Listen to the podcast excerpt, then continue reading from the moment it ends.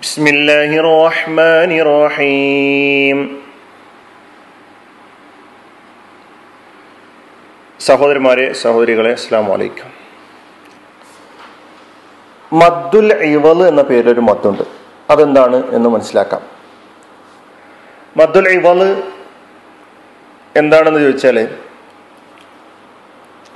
അത് മൻസൂബായ തൻവീന്റെ മേലെ വഖഫ് ചെയ്യുമ്പോൾ ഉണ്ടാകുന്ന മദ്ദാണ്. എന്താണ് ഈ മൻസൂബ്? തൻവീൻ ഏതായാലും മനസ്സിലായി? വഖഫ് മനസ്സിലായി. മൻസൂബ് എന്ന് പറഞ്ഞു കഴിഞ്ഞാൽ അത് ഗ്രാമറിൽ ഇപ്പൊ പ്രത്യക്ഷത്തിൽ നമുക്ക് പറയാൻ പറ്റുന്നത് മൻസൂബ് തൻ ഫത്തഹ് ഫത്തഹിനെ തൻവീൻ ചെയ്യുമ്പോൾ നമ്മൾ എങ്ങനെയാ പറയാ? അല്ലെ അജ്റൻ അലീമൻ. അങ്ങനെ ഫത്തഹിനെ തൻവീൻ ഫത്തഹ് തൻവീനോട് കൂടി വരിക.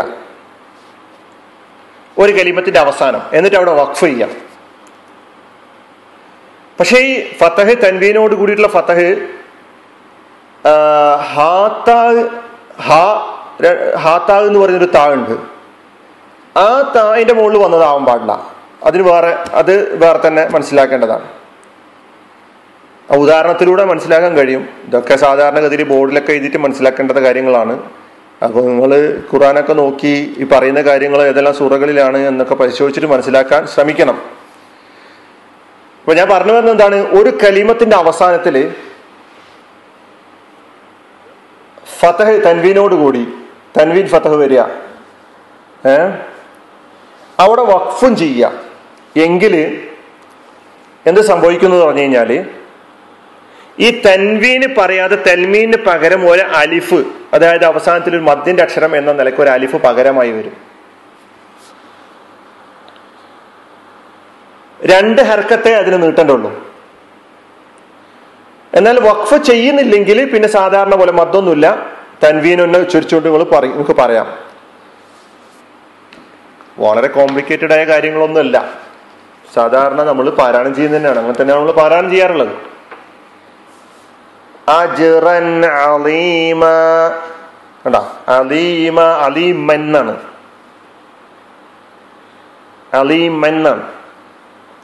അതിന് അവസാനം ഒരു അലിഫ് കാണാം. അലീമൻ നമ്മൾ നിർത്തും പോതൂല. നമ്മൾ ഓതാറുള്ളത് എങ്ങനെയാ? ഒരു സാധാരണ നീട്ടം വെച്ചിട്ട് അവസാനിപ്പിക്കാറാണ് പതിവ്. വഖഫിൽ അങ്ങനെയാണ്. ഈ മദ്ദിനാണ് മദ്ദലീവൽ എന്ന് പറയാമെന്ന് മനസ്സിലാക്കിയാൽ മതി. നേരെ മറിച്ച് നമ്മൾ കൂട്ടി ഓതുകയാണെങ്കിൽ അലീമൻ എന്ന് പറഞ്ഞിട്ട് ബാക്കി ഓതും. ഗഫൂറ റഹീമ ഗഫൂറ റഹീമ ഖലീല അഹദ അലീമ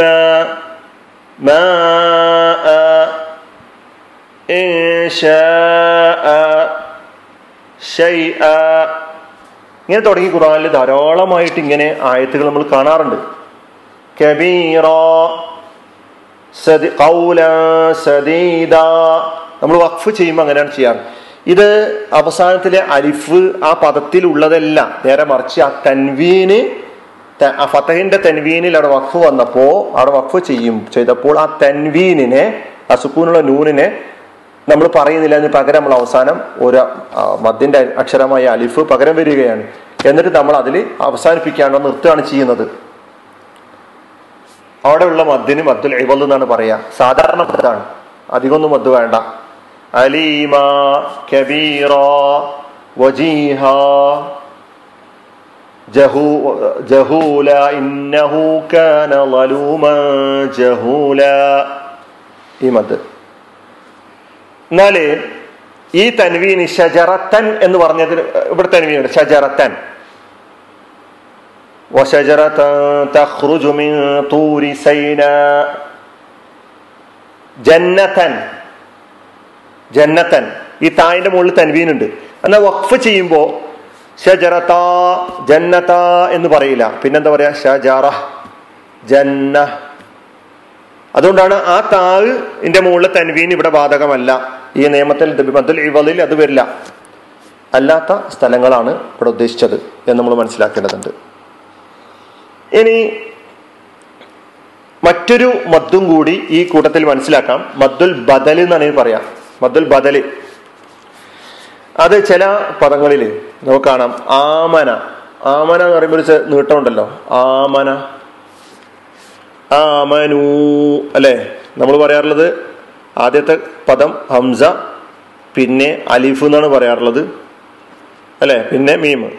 അപ്പൊ ആദ്യത്തെ ആദ്യ ഹംസ പിന്നെ അലിഫ്. അലിഫ് എന്ന് പറഞ്ഞാൽ മദ്ദിന്റെ അക്ഷരം എന്നാണ് പറയാറുള്ളത്. എന്നാൽ ആമനു എന്നതിന്റെ യഥാർത്ഥ രൂപം അമനു എന്നാണ്. അത് രണ്ടു ഹംസയായിരുന്നു. ഏ രണ്ടു ഹംസയായിരുന്നു. അ അ മനു. ഈ രണ്ടാമത്തെ രണ്ട് ഹംസകൾ അടുത്തടുത്ത് വന്നാൽ അത് സർഫിലെ ഒരു നിയമമാണ്. അത് അത് വേറെ മനസ്സിലാക്കേണ്ട കാര്യമാണ്. എന്നാൽ ഇവിടെ എന്ത് സംഭവിച്ചത് രണ്ടാമത്തെ ഹംസയെ അലിഫാക്കി മാറ്റുകയാണ് ചെയ്തത്. അപ്പൊ ബദല.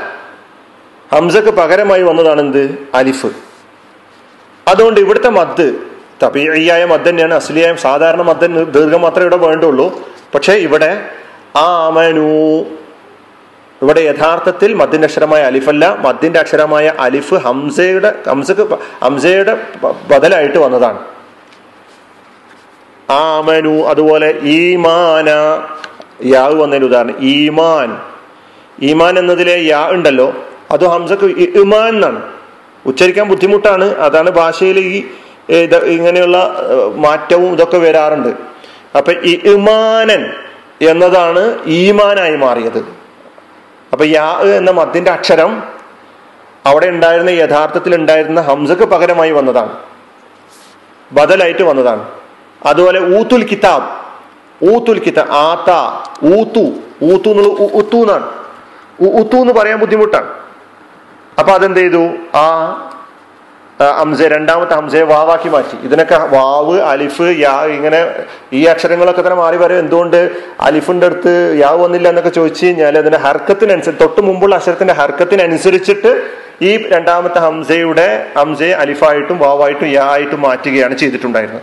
എന്നാൽ ഇവിടെ പറയുന്നത് ഇവിടുത്തെ മദ്ദിന് മദ്ദുൽ ഇവൽ എന്ന പേര് പണ്ഡിതന്മാർ മദ്ദുൽ ഇവൽ എന്ന പേരിൽ പറയാറുണ്ട് അത് പറഞ്ഞു എന്ന് മാത്രമേ ഉള്ളൂ. ഇവിടുത്തെ മദ്ദൊക്കെ തന്നെ സാധാരണ നിലയിലുള്ള മദ്ദാണ്. മദ്ദുൽ ഇവലായിരുന്നാലും സാധാരണ നില- നിലയിലുള്ള നമ്മൾ മദ്രസലി പഠിച്ചതുപോലെ അതേ മദ് തന്നെയാണ് ഇവിടെയൊക്കെ ആവശ്യമായിട്ടുള്ളത്.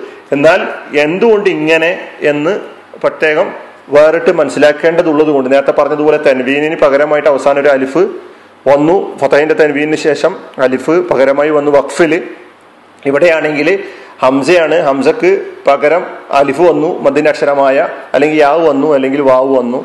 അത് പിന്നെ അത് അതാത് സ്ഥലങ്ങളിൽ മനസ്സിലാക്കാൻ വേണ്ടി മാത്രം വേറെ വേറെ പറയുകയാണ് ചെയ്തിട്ടുള്ളത്.